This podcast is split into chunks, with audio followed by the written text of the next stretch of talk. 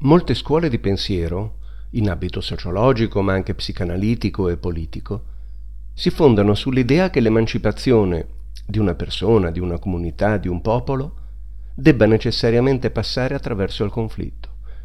Una donna davvero libera ed emancipata si pone contro lo strapotere dei maschi. Un lavoratore davvero attento ai propri diritti si pone contro la prepotenza padronale. Un imprenditore davvero orientato al bene della sua azienda si pone contro i privilegi sindacali. Potremmo naturalmente continuare a lungo con queste rappresentazioni retoriche. Io non credo che l'emancipazione di un individuo come di una comunità passi necessariamente attraverso l'apertura di un conflitto. Certo mi rendo conto è più facile aggregare contro che aggregare per. In questo secondo caso occorrono delle idee, nel primo caso basta saper utilizzare luoghi comuni, pregiudizi e retorica per distruggere quelle degli altri. È per questa ragione che quando un dittatore ritiene di perdere popolarità, trova come scorciatoia tragica ma comoda per recuperare la sua popolarità quella di dichiarare guerra a qualcuno. D'altro canto, Tutte le dittature sono nate con l'intento dichiarato di purificare un mondo cattivo, dividendo le persone fra buoni e cattivi.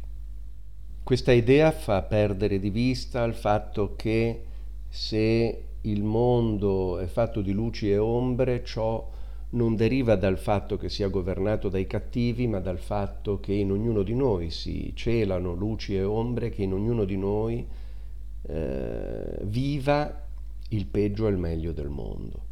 Questa diffusa convinzione che l'emancipazione non possa che passare attraverso l'apertura di un conflitto eh, genera in alcuni l'idea eh, che solo i comportamenti aggressivi sono in realtà autentici e chiunque eh, si ponga con garbo e sensibilità verso eh, le emozioni altrui sia fondamentalmente falso. Il nostro linguaggio propone alcune frasi, alcune espressioni che sono emblematiche di questa cultura. Prima e fra tutti, io dico quello che penso, io dico le cose in faccia. Basta guardare un qualunque reality show per rendersi conto di quanto questa cultura sia diffusa e per molti versi dominante. In effetti quando osserviamo un protagonista di un reality show dire le cose in faccia, non abbiamo la sensazione di un esercizio di autenticità, ma semmai di esibizionismo, di dipendenza dalle proprie emozioni negative, spesso di prepotenza. Davvero c'è chi ritiene di pensare per definizione solo e sempre pensieri ragionevoli, utili, interessanti, degni di condivisione. Non sarebbe suggeribile invece pensare a ciò che si dice? Non sarebbe suggeribile mettere al proprio servizio, al servizio di se stessi, il proprio senso critico e imparare a parlare ai nostri pensieri, dicendo talvolta mi spiace, non ti condivido. A cosa stai pensando? Quante volte assorti in un nostro pensiero eh, ci sentiamo rivolgere questa domanda? La risposta più frequente è a niente. Stiamo davvero pensando a niente? No. Nel momento in cui diciamo a niente stiamo di fatto mentendo ma in quel momento ci sentiamo forse poco autentici, necessariamente poco autentici?